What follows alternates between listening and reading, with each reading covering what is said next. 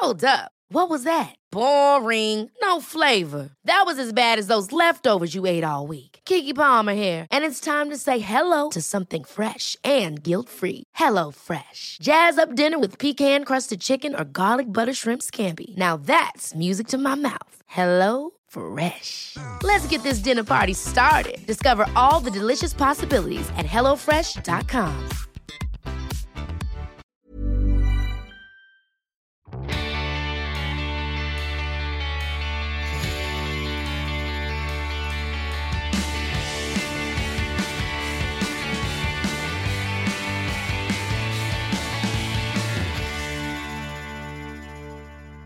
Hello and welcome to Irregular Bitches, the sometimes expletive laden midlife Always. podcast for women of a certain age, a certain mood, a certain temperature, and very much of a certain time of life. Of that, we are certain.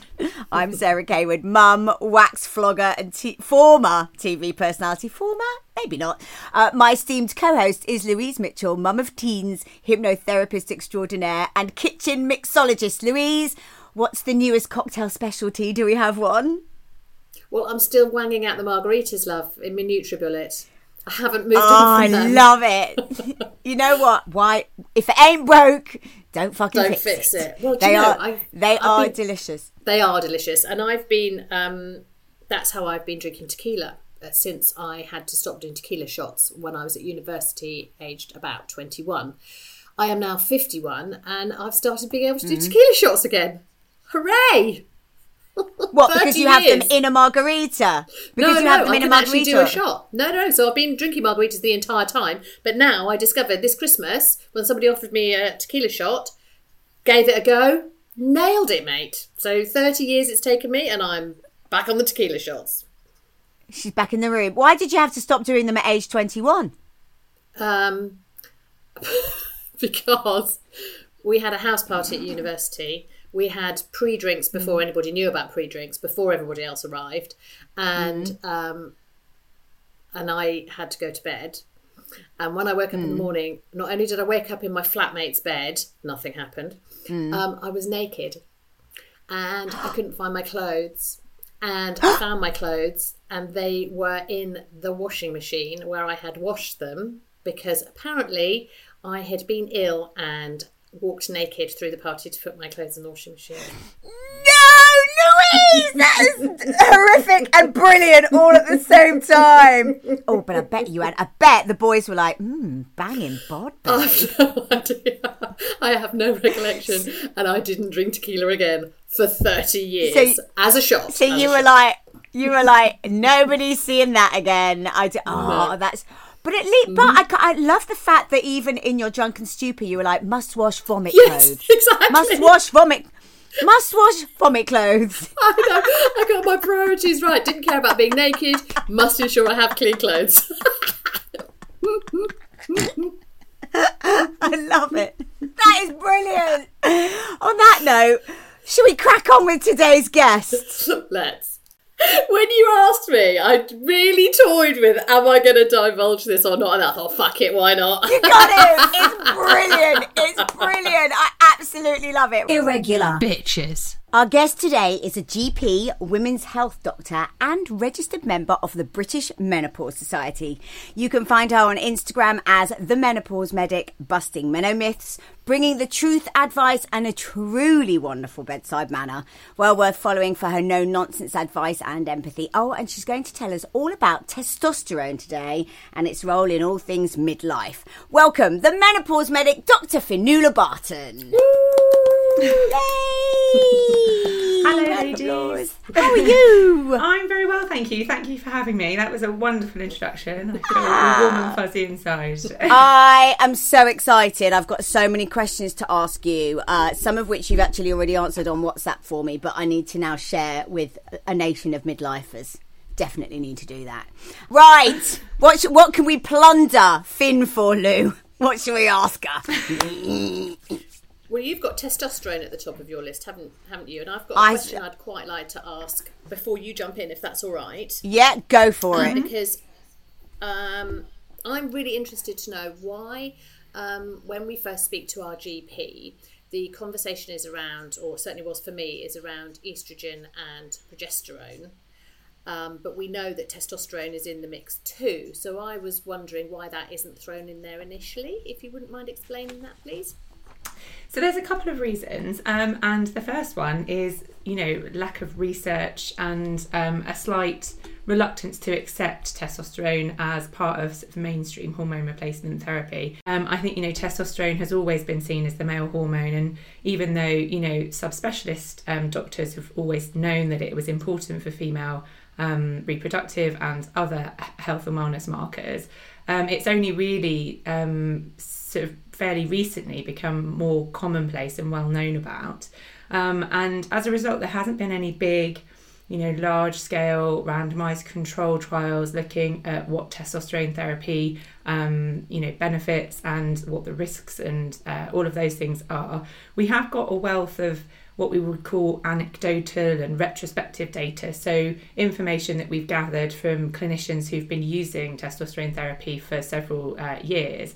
Um, and uh, but that's not as strong evidence as some of the bigger sort of trials and things that we have around estrogen and progesterone hormone replacement therapy.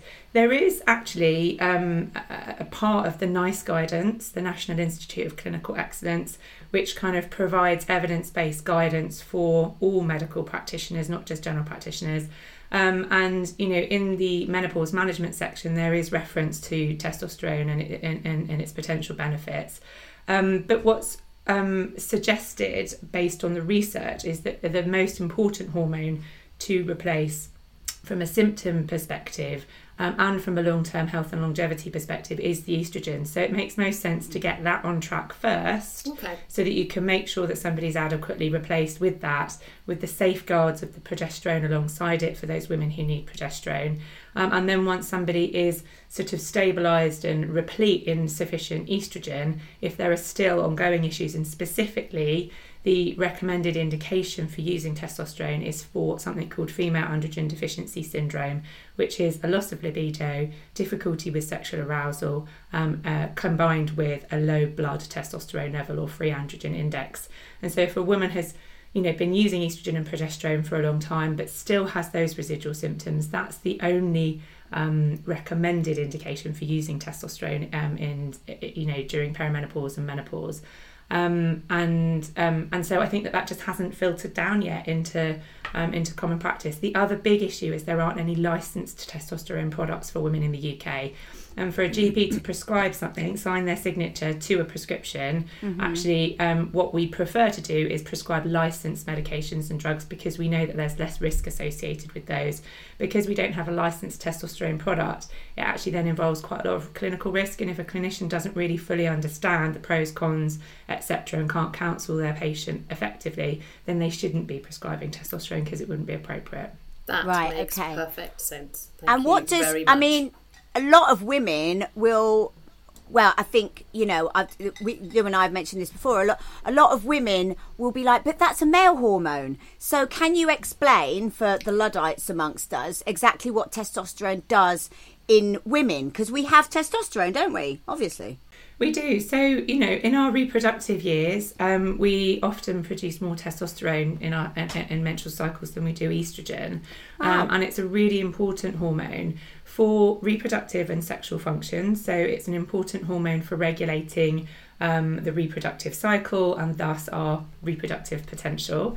Um, it's also really important during our um, reproductive years for maintaining normal bone and muscle strength.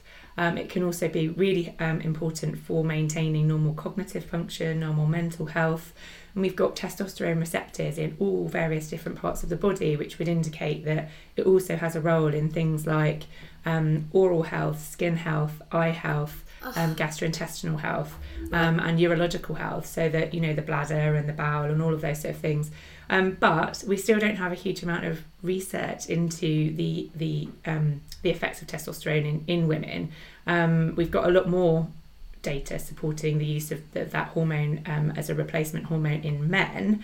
Um, but we know that we produce it during our reproductive years. We know that we become deficient in it from about our mid 30s, or not deficient in it. Testosterone levels tend to start falling from about our mid 30s and then generally fall over time until they become quite deplete or deficient um, in our sort of late 40s and early 50s. Um, and um, and so a lot of the benefits um, that I see of women using testosterone who've been prescribed it for you know loss of libido symptoms, actually the benefits that they uh, that they enjoy are often far greater than that purely reproductive or sexual function um, you know element. And often people will find that their clarity of thought has improved their brain fog has lifted their mood is more stable they feel less anxious um, they're second guessing themselves less they're able to make decisions much more quickly and easily, but also they tend to feel stronger. Um, they tend to be able to maintain their weight a little bit more reasonably, which would suggest that testosterone has a role in metabolism, mm-hmm. which we know it does. Um, and yeah, so generally there are there are lots more kind of um, benefits to using testosterone than we we we have you know fully defined as yet. And I hope this is something that you know in the future we'll have more data, more research to support so that more clinicians can be prescribing it early on mm-hmm. rather than it being something it that we can only get when we see a specialist. Yeah. Doesn't it? It sounds, it sounds like it's a, it it's a miracle miracle hormone. Would we need a blood test for that?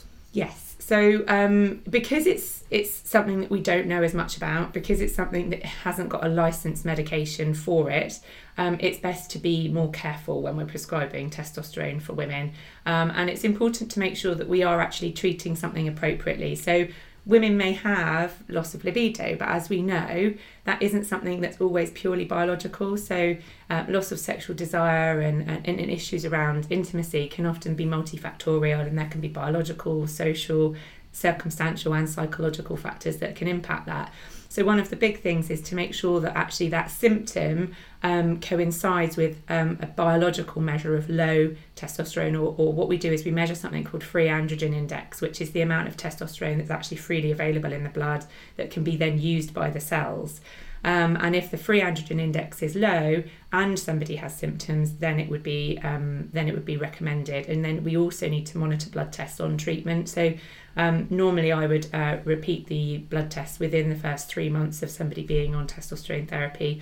And then, um, if everything stays within normal range, repeat that test on an annual basis just to make sure that we're not ending up with levels getting too high um, and women coming to harm as a result of the levels getting too high. And, and would you and great. Well, that's what I was going to say. Like, because I think most women will go, "I'm not going to take testosterone. My voice will break." But that those things don't happen. Yeah. No. Yeah, they can, and I think that's why we have to be careful about right, it. Right. Okay. Um, so that because if a woman actually doesn't have low testosterone, if they've just if they've if they've got symptoms, but the symptoms aren't actually due to low blood testosterone levels, and then you add testosterone in, you run the risk of them then having too much testosterone um, and them having symptoms of androgen excess. Um, and you know, one of the um, one of the symptoms that can often develop when we've got too much androgen or testosterone in this in the bloodstream is it can have an impact on the vocal cords, so the voice can deepen, and that's something that's irreversible. So if that happens as a result of being on testosterone therapy, that can be difficult to then come back. I did from. not know that. Um, yeah, um, and that's why we have to be careful to give it in low dose and to make sure that we monitor as we go along. The other one is, you know, developing spots so lots of sort of oilier skin, oilier mm. hair, spots to the face. Um, people do sometimes notice a change in the um, in the thickness or in the colour of their soft downy hair. So you know we've all got that sort of soft downy mm-hmm. hair on the face. Sometimes that can start to change. That tends to be quite a late change. You know you're not going to just sprout a beard overnight. It's something that will happen gradually and slowly over time. Right. Um, and oh. you know, and that's why we just need to. It, that's why prescribers need to be aware of all these things that you, you can have that discussion yeah. with patients before they then make an informed decision about whether they want to go down that route or not. I have two stubborn, very dark black chin hairs that can literally appear overnight. And if I haven't really inspected my face in the morning, I can be walking around with those bad boys. I did not want those to grow. Lou, I do not want. Have they got names? They need to have names. What are their names? uh, well, Bill and Ben. That's it. Bob and Rob. so that can often be actually a symptom of low estrogen. So then, relatively, if you've got lower estrogen and you've got normalish testosterone, you can then, you know, you can end up developing those, you know, one or two uh, recalcitrant dark hairs that, that, that, that sort of are a, a bit of a nemesis, and that that's another thing that can actually be an estrogen deficient sim, um, symptom. So, so many of the symptoms can overlap, mm. um, which is why it's important that women have access to, um, you know, a clinician who can take all of that into account and rather than it you know unfortunately frustratingly within within the NHS at the moment you know um, you often only have a short appointment to discuss one or maybe two issues at a time um, and you know discussing your irritating facial hair might not be top of the list when you're going in to speak about all the other symptoms you're experiencing in perimenopause and menopause which are often you know really debilitating yeah, I can cope with my two chin hairs. Irregular. Bitches. Lou did the, what's it called again, the test? The wee test. Yeah, what's Dutch it called? That's it. Dutch. That's it, the Dutch Yeah. test, the dried urine test. And did she say that, did. did. that come back as, as estrogen deficient? No, Did it it not? came back that I had high estrogen and I needed to take a supplement to clear it. okay Oh, Selling a little or a lot?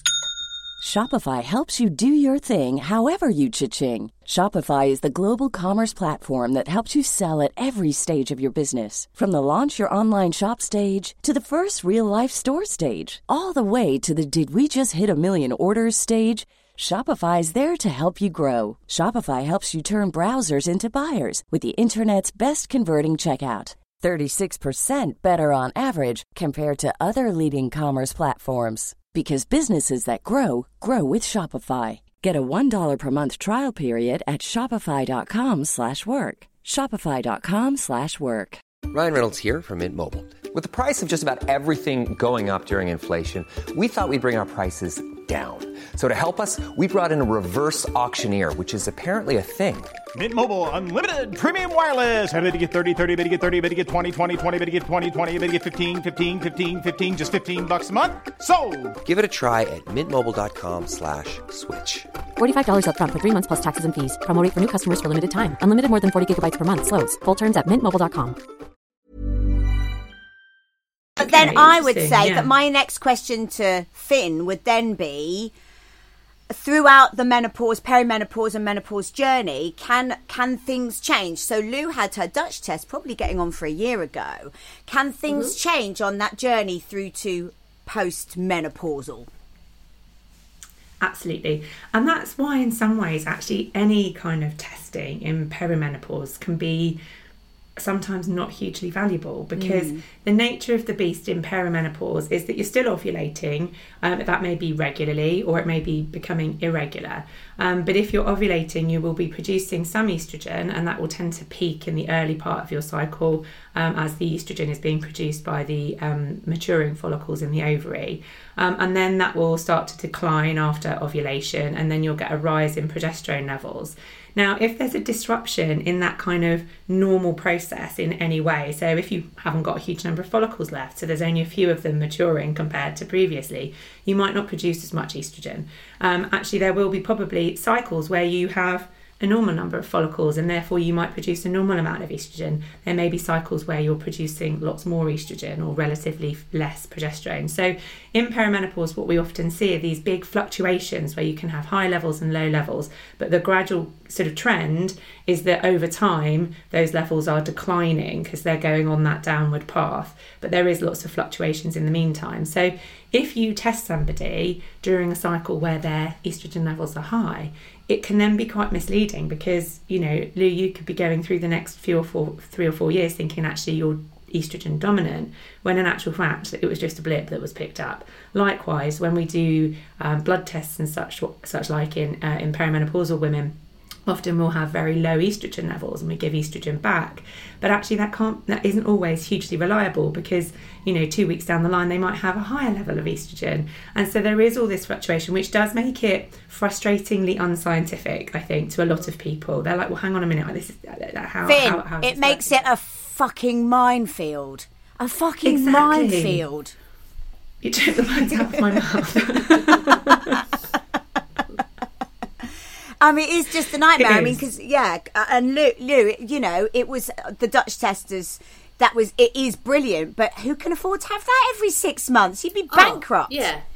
No, Do you know what I mean? not. It was, it was No. not and a big part of that is why, uh, you know, NICE, the British Menopause Society, don't recommend actually using tests like that because you know what is the what is the advantage what is the value what's much more valuable is actually listening to somebody to find out what their symptoms are because often actually if you get that full picture from a history from the symptoms someone's experiencing um, and the journey they've been on then actually you can get a much better idea of what's likely to be going on. And yes you may well have been estrogen dominant at that time and i think it's important to to to go through the process of making sure that your body is equipped as well as it can be to make sure that it's excreting excess hormone um, effectively. But there may also be times when your estrogen is deficient or low, and that might be giving rise to a, a different set of symptoms. And the idea behind hormone replacement therapy uh, or menopausal hormone therapy, as it's now being called, um, is that if we can boost your levels to a certain sort of minimum baseline, it means that you don't then have those big dips, which can often be the most debilitating part of symptomology. Um, and so if we if we just sort of stop you from getting too low, there will probably be times when you are okay or fine with your natural hormone levels. Um, and I see that quite a lot. You know, a lot of perimenopausal women will say, "I feel better, but there's still these fluctuations," and I think that that's normal. Um, you know, one of the positives, if you can see it as a positive, is actually when you've then gone through perimenopause and you've become menopausal, you're not fluctuating anymore. You've become, you know, you, your estrogen is no longer being produced in high quantity from the ovaries, and so it can often make managing symptoms um, a lot more straightforward because it tends to be a kind of long-standing low level of hormones that you're treating rather than these big fluctuations that we see in perimenopause. Sweet freedom. I look forward to it. Yeah. Sweet freedom. And that's the difficult thing, isn't it? You think, gosh, am I now looking forward to that? That's a Yeah. strange Yes. thing to be considering. yeah, Yeah, I really no, am. I, I am. Although I have yeah. to say, so it going can back, be a freedom. Yeah, well, going but going back to the sex thing because um, you know, I my husband edits this, so I have to sort of self-edit as I go along. Otherwise, he'll be like, "Really, Sarah? I really have to put that out there." but we've got uh, children who are eight and ten. We're both really busy. I get excited to get into bed at night because I want to read a magazine and he wants to read a book.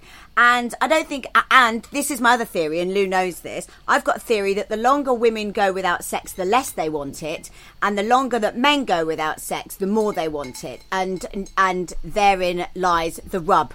No pun intended. Um, and so it's sometimes n- it's sometimes not just testosterone; it's just life. But I do also Life. think It's life. And Lou will Lou will be the one to tell me this that you because she's very good about making sure she makes time for Duncan. You know, she makes time for intimacy, and I think that too often, men perimenopausal women just go.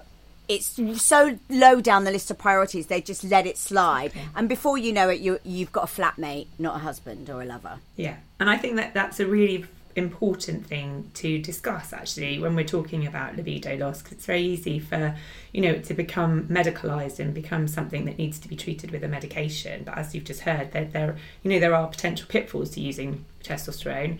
Um, and actually i think when you're experiencing a symptom like loss of libido or um, loss of sexual desire or difficulty with arousal it's important to consider it from all different angles.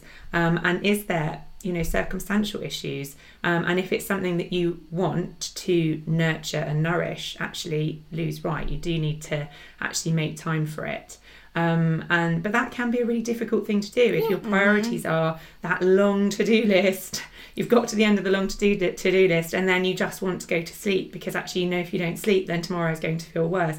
Um, and where do you then slot it in? And so um, there is an element of you have to use it or lose it. I hate that phrase, but you know, Yeah. actually, unless you unless your body's being reminded of how good it can feel to be touched intimately or to feel sensual and sexual, um, it's not going to then mount that response to seek that again. You do have to sort of remind the body of how brilliant it can feel in that great big surge of dopamine that you get with an orgasm. And you know, if you can't make time to do it with your partner, it's fine to make time to do it on your own, so that then Yes. actually you do feel like you're in the mood to um, be intimate with your partner when you know when your timetables collide and, and Yeah. you, can actually enjoy that time together so um, and i think the same could be said uh, you know of men like i think it if there's a difficulty there's a mismatch and this is what they often talk about that you know in, in sex therapy that there can often be this enormous mismatch with sexual desire. And it's about both parties coming back from that using all different strategies. But it's a really interesting you know aspect and part of, of medicine and it's something that you know is incredibly common in the group of women that i spend time helping. Um, but it isn't ever a simple straightforward hormonal issue So can I just say, because you just mentioned at the end of the very long to-do list that the irregular bitches are now saying, ladies, this one, number one on the to-do list, have a wank. Number one on the to-do list, have a little bit of, Well- have a little bit of a tickle. Go on, Yeah. get out, I- what's you know, get, I get a rabbit out. she has a way with words, doesn't she? poetic Let's But, um, all wank, wank, wank, wank. It's really good Man's for got it. to Is take his really bit out. I can't cope with it. what I don't really. want one. I can't cope with five. Oh, I'm going to say five more. Did you know you can get clit suckers? Did you know know that? I only found out the other day. You, every day's a school day. You can actually Hmm. get like vibrators that one bit goes inside you and the other bit gently sucks on your clitoris. There you go. Well, this is the thing. There's all these amazing products. I think that we need to be more open about. There's, there shouldn't be any shame or stigma in wanting sexual pleasure, and um, and um, what's also another thing to bear in mind is actually having a good orgasm. It does, you know, then sort of set off this cascade of quite incredible um, neuro um, and endocrine messages through the brain and body that can be really helpful to get you off to sleep. So actually, if you're really struggling to get to sleep and your husband's snoring next to you, give them a nudge and say, "Actually, I need some. I need some help getting to sleep, please." Um, but yeah, And a- I that's don't know- a joke, but there is. a I don't. Well. I I don't know a husband alive that's going to say no. Do you? Exactly, because they have very um, responsive sexual desire. So you know, as soon as they get that sort of you know visual or, or audible cue that it might happen, you know, their the mechanism that then works within their body is is almost instantaneous. But for women, Hard you on. know, that process of feeling um, aroused can can rely upon several other factors, and uh, and that's why there is another bit of a mismatch when it comes to um, heterosexual uh, intimacy. Certainly, See, I've got a little bit of advice on the back of that. Go on then, Oh, please. Sometimes just get started. Yes, Just get started. You may not be Mm. crawling the walls thinking, oh, I'm mad for this, but once you get started, it doesn't take that long to get into it. And it may be not very high on your priority list, but sometimes I think it does need to be prioritised. So yeah. that's Mm. my bit of advice. Just start. and taking little opportunities during the day as well like to just Right. touch your partner like you know or kiss them um, and be um, affectionate because that will then often you know give rise to building or mounting desire that then mm-hmm. helps in terms of wanting to take anything a little bit further so yeah those little things those kisses on the lips or you know brushing past and a squeeze on the bottom or not suggesting anyone should grape anybody by the way but you just know those intimate moments with your partner Auntie loves to have a little cup. He'll walk past me, have a little cup. I'm like, oh! I used to say to people that did that back in the 90s, because it did used to happen, I used to say, don't touch what you can't afford. Right, I think, isn't that tragic though? I think we probably all got stories from when we were growing up, ne- not necessarily as as empowered as we are now, and had to experience that kind of thing. And I suspect, that obviously, in the entertainment industry, it was prolific. Oh, yeah. I mean, can you imagine anyone? Uh, do you have daughters, Finn? Do you I have a do, daughter? Or yeah. you, yeah. Well, can you imagine? And Lola and I have. So we all have daughters. Can you imagine our daughters putting up with that? Autumn was seriously. Somebody's going to get a right hook if they even go anywhere near her. She is feisty, Lola and would also, literally take take anyone out, literally. but Isn't also they though, know. they can, Yes. they can Yeah. have we put up with it. We put up with it. It's, it's like, well, oh, this is what happens when you when you're at work. I mean, I've I've got a list as long as your arm of really inappropriate behaviour to you know me in my twenties, and like you say, mm. Sarah, I'm sure your yours was even worse. being. Well, that was well. I mean, I wasn't just joking. That was my stock answer. That was my stock answer for Yeah. making light of the situation, but getting out of it was don't touch what you can't afford, and then I would try and extricate Hmm. myself. Um, so, all joking aside, but yeah, uh, the times have changed, Yes, and for that that is we are forever grateful. Speaking of times changing, Finn. Yes. I've got to ask you about my about drinking because Yes. this is a very new thing. But and Lou knows about this because she'll say, "Did you have a nice time last night?" I'd be like, "Yeah, it was lovely. Uh, drank a bit too much. Woke up this morning, threw up." I never, or sometimes I don't even get drunk. I I have three drinks and I just feel a bit sicky and have to go to bed. What the fuck is happening?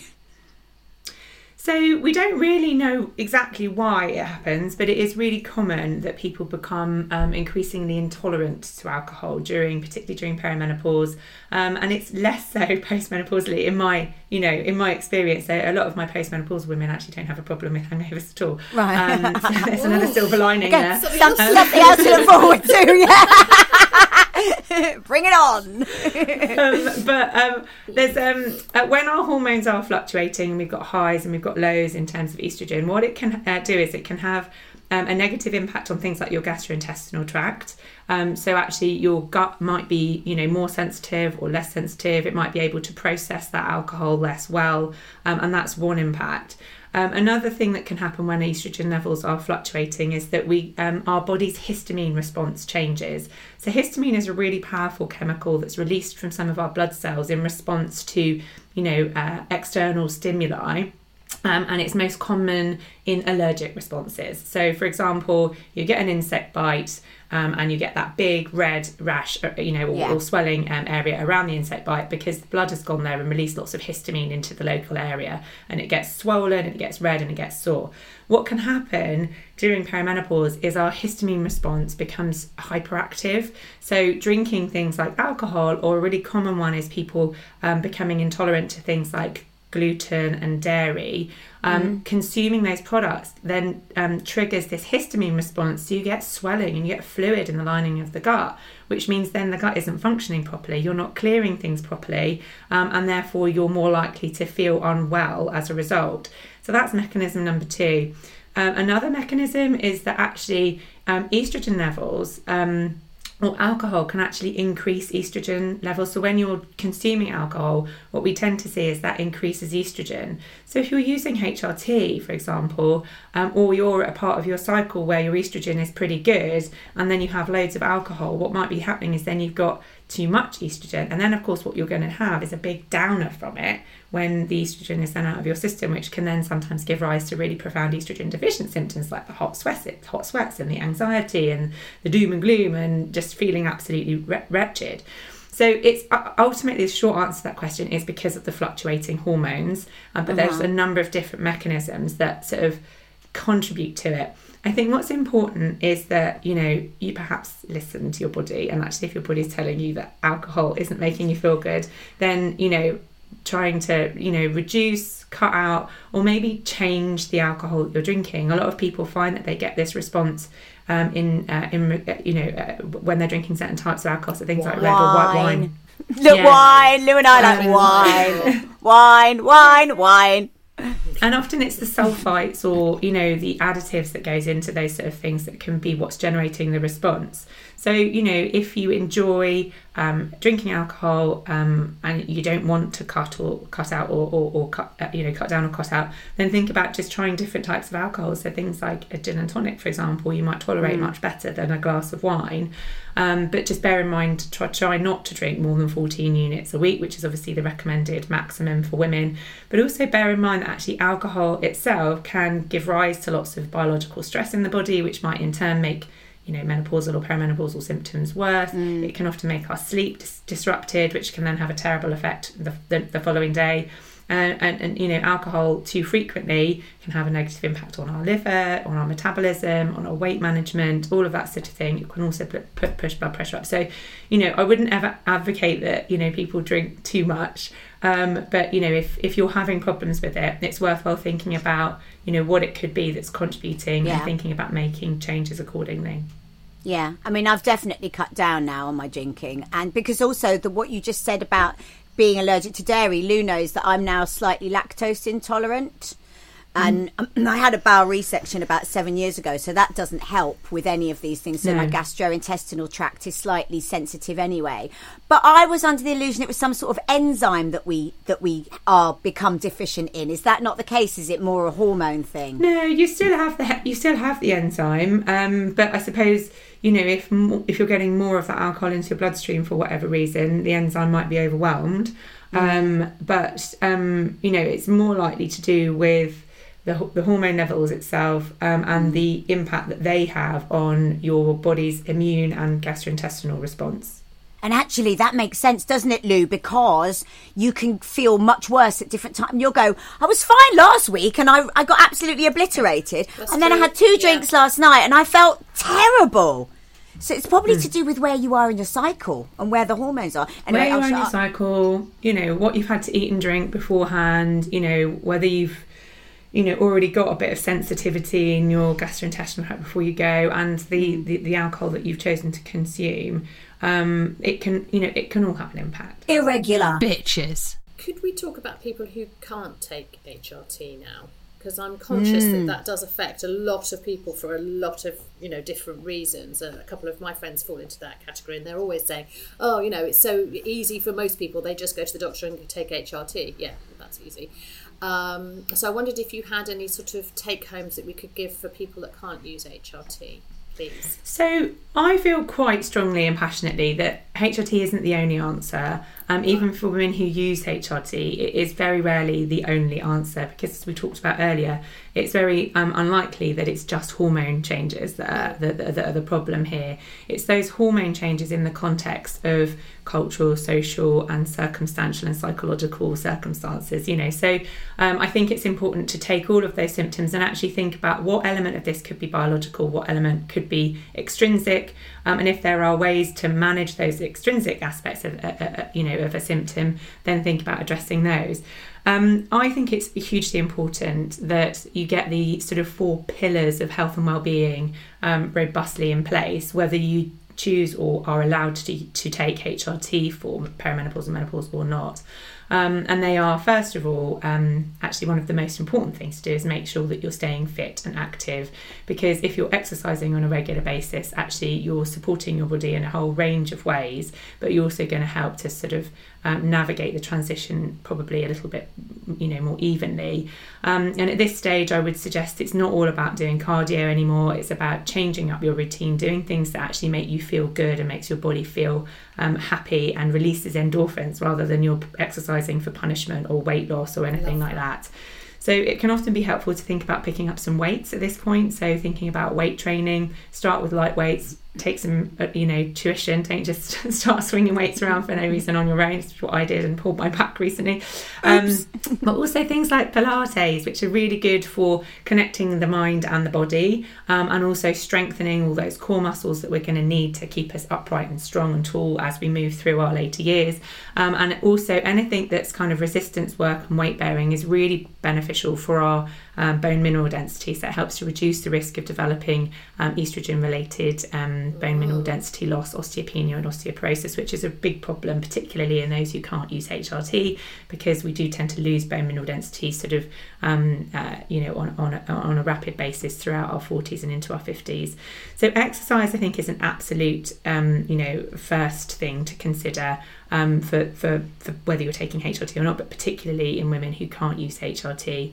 Um, the other thing is nutrition, and I, you know I'm going to stay in my lane here. I'm not a nutritionist, but there are loads of things that we can do within our diet and what we consume that can really help to support us um, in, in a nice way.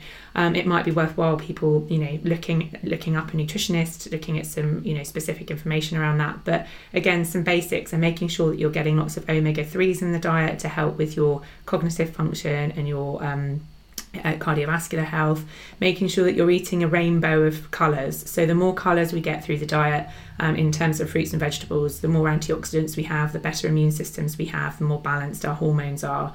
Um, making sure that you're getting plenty of protein. So, you know, our hormones, um, you know, are only as good as the stuff that they're made of and and, and the cells that they can um, help. And if you've not got enough protein going in, um, then the body doesn't function very well. Making sure you've got plenty of water. So, you know, often I find at this stage in life when we've got the long to do list and we're at the bottom of it, one of the things people forget is to drink enough water. Make sure you're drinking enough to make sure that your urine is a clear, sort of uh, light straw colour, um, and that means that you're well hydrated. And when your cells are well hydrated, they will work better. Um, and um, then one of the other things to consider are using sort of foods that are rich in phytoestrogens. Phytoestrogens aren't estrogens; they're not going to have an estrogenic effect. They don't cause or trigger breast cancer in any way. Um, but what they can do is they can kind of slightly sort of partially, you know, uh, um, help in terms of boosting some of those estrogen deficient symptoms. So things like tofu and tempeh, a lot of the sort of foods that we see people in, you know, the Far East eating on a regular basis, where actually the experience of menopause and perimenopause is very different to what we experience in Western culture. So it's interesting to think about that. Into that. So, exercise, nutrition, stress reduction. So, I did a post a couple of months ago on my Instagram about, you know, is it stress or is it perimenopause? And actually, it's really hard to unpick because our stress response has a direct response on our female reproductive hormones. Um, and actually, when you're chronically stressed or when you're very stressed on an intermittent basis, that can inhibit your reproductive hormones and it can actually stop you ovulating. If you don't ovulate, you don't you don't produce estrogen. So when we're stressed, it can actually give rise to estrogen deficient symptoms. And so you don't know sometimes which is the chicken and which is the egg.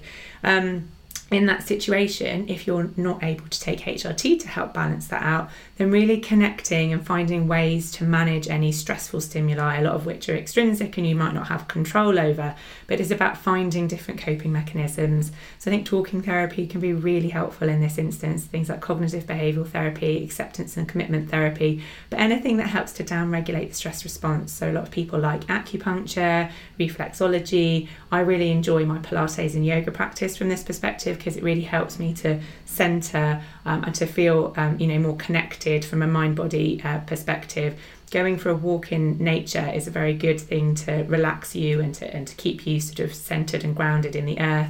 One of the other things that there's been lots of uh, popular, I suppose, opinion about recently is cold water therapy or, or cold immersion um, therapy. Mm when we um, immerse ourselves in cold water or when we expose ourselves to cold water in a safe way, what that does is it really triggers our parasympathetic nervous system, which then directly inhibits your sympathetic nervous system. And it's the sympathetic nervous system that mounts the stress response. So by doing things like regularly, you know, outdoor cold water swimming, for example, or what I tend to do is just have 15 to 30 seconds of cold water at the end of my shower, it can just really help to stimulate and balance those two sort of um, antagonistic parts of our central nervous system. Um, but yeah, talking therapy can be really good at this at this stage because we've often got quite a lot that needs to be unpacked or that we're carrying around with us and actually causes mm. us to feel perpetually stressed. The fourth pillar is sleep, which is in itself a complete difficult one to do. But if yeah. you've got the other three Poor pillars Lou. in place, you're more likely to get that fourth pillar in place too. Um, but it is often, I think, the hardest thing to get back. But I don't know about you, but if you've ever worked night shifts, um, you know, I would regularly be on the tube on the way home from an any night shift, and people would look at me as if I was a drunk because I just couldn't function. I was all over the place, and I hadn't had a drop of alcohol. I'd just been awake all night, and yeah. I think that for me, that reminds me of how detrimental not sleeping um, on a regular basis can become. It just it, it just destroys your energy levels. It really impacts your brain fog. It can have a really negative effect on things like your mood your anxiety levels your ability to cope. And uh, it is i think the trickiest thing to get right. But if you can work hard on getting your sleep right then if you can get all four of those pillars in place by and large, I think most people will survive without HRT, but it's just how accessible and how achievable getting that, that all of those things in place are because it's quite a lot of work it's quite a lot of effort to get everything yeah. on track. I mean and, i think the, you know the you end up micromanaging your life which is yeah. pretty boring and stressful. So it's all about uh, it's, it's about balance. But that's what i normally go through with women who can't use hrt but there are also lots of other medicines that can really help that aren't hrt um, and I think that they've often been given a bad rap. Antidepressants, you know, are a really helpful form of medication that are completely safe and that really help with sleep disturbance. They can mm-hmm. massively mm-hmm. help with anxiety and low mood symptoms. But big studies have also indicated that some of the antidepressant medications can also be really helpful for the vasomotor symptoms, the hot flushes and the sweats. So they're a really important part um, of menopause care, both for women who can take HRT um, uh, and for, for women who can't for breast cancer survivors, for example, there are other options: oxybutynin, amitriptyline, gabapentin, um, and there are going to be more drugs coming on the market, um, at, you know, in in the not too distant future that can be helpful for those women too. So it's never a, you know, I, I hate to ignore that group of people because I think that they're really important. Yeah. And, but there is there are lots of things that you can There do. are, yeah. Thank and I think the un- the uncomfortable truth, I think, really with eh, with everything that you, if you're struggling, because some people sail through their perimenopause and menopause, or even mental health. Yeah. I think the uncomfortable truth is. You, you, it starts with you. You've you've got to sort of make changes. You can't just carry on eating junk food, drinking too much, not exercising, um, and you know, and allowing stress to take over, and and expect to pop a pill or take a supplement and make it all better. And that's one of the Yeah. things I'm not preaching. That's one of the things that I have had a massive transformational journey over the last three to four years, realizing how much of an impact my former lifestyle was having on my mental health, my marriage. Um, my relationship with my children and Finn, I can't tell you. Lou knows this. I am like a different person because I had a word with myself, and I had to stop doing like things. said, I had to start doing within, others. Doesn't it? Yeah, Irregular. Bitches. So I am sleep deprived most of the time at the moment while I try and get everything sorted out. What is the the few things that I really can't be asked to do? I can't be asked to eat properly. I can't be asked to exercise. I can't be. I literally. I'm not. I'm not prioritizing myself in a in a positive way. I'm you know very much very lethargic. Um, and trying to make the effort to cook decent meals, particularly because my teenagers now pretty much aren't in the house, so I haven't even got them as an excuse because I did use them as an excuse to eat more healthily. Um, so I am I am doing some things like I am making myself eat more fruit and berries and that sort of thing because that's a really quick, easy solution. Um, but I, I'm not being too hard on myself because I am working on getting you know everything the holistic approach, isn't it? Looking Yeah. at everything. Yeah. Um, and, and so I'm being kind to myself and saying you're not going to eat like crap and lounge around the whole time all the time, but just in the meantime, I'm going to do this and I'm going to do this. And do you know what I'm going to do? What? I'm going to prioritize yoga. I'm going to prioritize Yes! yoga. It's mental health and it's movement, and I'm going to bloody do it. And I'm going to stop talking about it. And because you know what? it. That's the thing in Today. Caitlin Moran in Caitlin Moran's book. She talks about the never-ending to-do list, and a couple of times Finn says when you get to the end of the to-do list. So I don't know what yours looks like, Fionnuala, but Yeah. mine doesn't end. It just rolls into And tomorrow. section. it rolls. It just, but Caitlin Moran always talks about how the last thing on your to-do list is start yoga or go to yoga, and it's the thing that she never gets around to doing, and it just made me laugh so much. It's uh, that is the thing, and yet that is so important. Yoga's a brilliant thing that for should us be to do.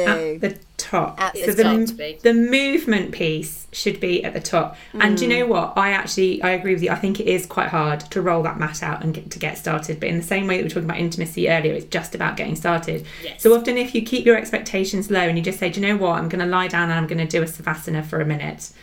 Everyone, What was a that? blah. savasana. You know when you just lie flat and you just breathe. Oh, I can do that. It's like it's Yeah, the I most can do that. relaxed of the yoga poses. Um, but there's no pressure with that, is there? And then if you've got your mat out and you lie down on it for a minute, Yes. the chances are you're then going to want to go and do a little bit more. Um, and so uh, my point being that instead of sort of setting yourself up to say I'm going to do an hour of yoga every morning before I start my day, I think that's a big thing to, to, to take It on. massive. But if you say I'm going to do you know five minutes um, in the morning before I have my shower, or five minutes on the floor before I get into bed at night. Starting to put those little tweaks, those little habit stacks into your life, they will start to pay off. Sometimes I think the easiest thing to do is to go out for a walk. It doesn't take any effort, and often getting outside, moving your body, you can go as fast or as slow as you want. You don't need a dog. Dog often helps to stop you looking a bit odd. Um, but being outside in nature, you know, seeing the sky, breathing in air, taking some deep lungfuls mm. of breath can actually be an Oh, incredibly lovely. powerful moving meditation because Yeah. you can then listen to the birds, listen to the rustle of the leaves, you know, and, and kind of focus on other things rather than a lot of the things that are kind of whirring around Yeah. your mind. So, from an insomnia perspective, actually doing five minutes of just some gentle breathing rather than saying you're going to do a full blown yoga class or going out for an evening walk might be a nice thing to do before then settling down with your book and all of those other things that. that I'm sure you already do. I'm going to do And magnesium can really help. And I, I, you're probably on some already, but magnesium supplements can sometimes be helpful. Yeah. I'm Not trying. working. I'm really trying. We um the other thing I think that perhaps uh, we mentioned this before we, we started recording, but I think the the, the to do list, the fabled to do list, um, we can never get to the end of it. I think that's one of the problems with midlife is that it's overwhelming the amount of stuff that we've got to do. And you know what I've started doing, which I found quite revelatory. I've started giving myself a break for not baking a cake, for not finishing the crochet I started. I still can't. Re- I mean, I can crochet, but rudimentary. I wanted to get really good at it. I learned how to do it. I stopped. And the other thing that we did recently was we finally got rid of the greenhouse because it. I used it used to laugh at me. I'd come out and it would go, "Ha ha! You're not going to grow fruit, bitch." And um, and so I said to Andy, let's just make the garden bigger, and because I can't keep looking at that thing and thinking one day I will grow tomatoes because I, it was making me feel less. Do you know what I mean? And and Yeah. and making me feel really stressed. So it's gone now. And when I'm retired, and I say this, and when the kids have gone, it won't happen then either. But maybe my pipe dream will be to have a greenhouse full of homegrown stuff, and you know I'll be Just not horticulturally. now. Just not now. I know. I, love I think I you've the fact just- you've removed it. I think that's brilliant. Yeah, to I just get think- it out and of I- your sight. and just it is prioritizing the to-do list isn't it what's on there that you know if there's something that's looking at you and laughing just take it off if it's not you know life Yeah. or death just take it off or Get it. delegate it because Oh, that's my biggest problem is i keep them all on my list and i actually thought uh, this morning i was like um i'm just going to give this task to you because you're a better equipped to do it and b have masses of time. Um, but i'm very reluctant to do that because i in my in my midlife i have developed a need to be in control. Oh, um, but i and that actually letting go of that control and letting other people take responsibility for things is, is a big thing. But i think one of the other reasons why yeah, I- why the to-do list is such an issue is that we've got so much more on it because we are so more connected. So if we think about to how our mothers perhaps um, experienced their perimenopause and menopause journeys, they weren't exposed to the entire world through a little app on their um, connected mobile phone on a minute by minute basis. They weren't being bombarded with images of midlife women growing a great big greenhouse full of bountiful fruit and vegetables. It was. It didn't even cross their mind that that was something that they should be on their list. You know, they were. Um, and I think that there is there is an element of that is that we are so bombarded and exposed to these kind of images um, and expectations. And it's, I don't think it's anyone's fault necessarily, but we can often internalize that and put that on our list. And actually, it doesn't necessarily need to be a priority. Um, But you know, if it's something that you enjoy, if you enjoy growing fruit and vegetable, and you enjoy crocheting, then, then it, actually it should be quite up, high up on that list. Um, but it's just impossible to, to put that there sometimes, isn't it? Anyway. Yeah. Love it. I don't Uh, think it I have anything like that on my list. well that's because you're better than me no, I d- it's because I have. I, I'm. I'm not even a perfectionist. I just. I love the idea of. I'm basically a 70 year old woman trapped in a 50 year old body, and I want to garden, and I want to crochet, and I want to bake, and I want to do all those things, and I can't because um, I've got. You know, I've got four jobs and two young Yeah. children, and, and Lou's about to move house, and you know, it's just chaos in an organized way. But that's why i just think and then that and mindfulness is another thing is is just enjoy the chaos sort of embrace the children growing up and having to go to school or hmm. sending them off to university or moving house or improving your house. Embrace all that because who knows what tomorrow is going to bring. And i might never Exactly. get to grow my tomatoes so i'm going to make damn sure i enjoy the journey on the way there. Do you know what i mean so Or just reduce your expectations. Get one of those little bucket pots that you can just shove outside the back door. Yes, that's a great So instead of having a full blown greenhouse and going big, yeah That's a great Start small. idea, Sarah. Yeah, I mean, we and then you can prove to yourself that you can do it. Yeah, I mean, I've got. Don't talk to me about dying plants. I have grown tomatoes. That it was, I, and and the, the crop of green tomato chutney that I made was. Oh, epic. amazing. Um, listen, we should let we Finn go. go because she's got to crack on with that list. I do. Um, That- yeah, I've got to get on with it. Oh, thank you so much. You are awesome, and I, I feel properly like you've answered loads of questions that I had. So I'm really grateful. Thank you very much. Me too. no problem. Time for us to bugger off now. Back to the hamster wheel of housework, errands, to do lists, and possibly tantrums. Me, not my kids. Our hearty thanks go to my long suffering other half, Andy, for producing and editing Irregular Bitches, Oh, to that. Choposaurus. Sorry. I'll start it again. Our hearty Sorry, thanks go to. That's all right. Our hearty thanks goes to Choposaurus for our music and to our fabulous guest today, Dr. Fionnuala Barton, who you can find on Insta at the Menopause Medic. Please go follow. My final thanks go to lovely Lulu, one of the few people who can talk me off a cliff of burgeoning rage and always gets the last word in, and that is. Stay cool, bitches.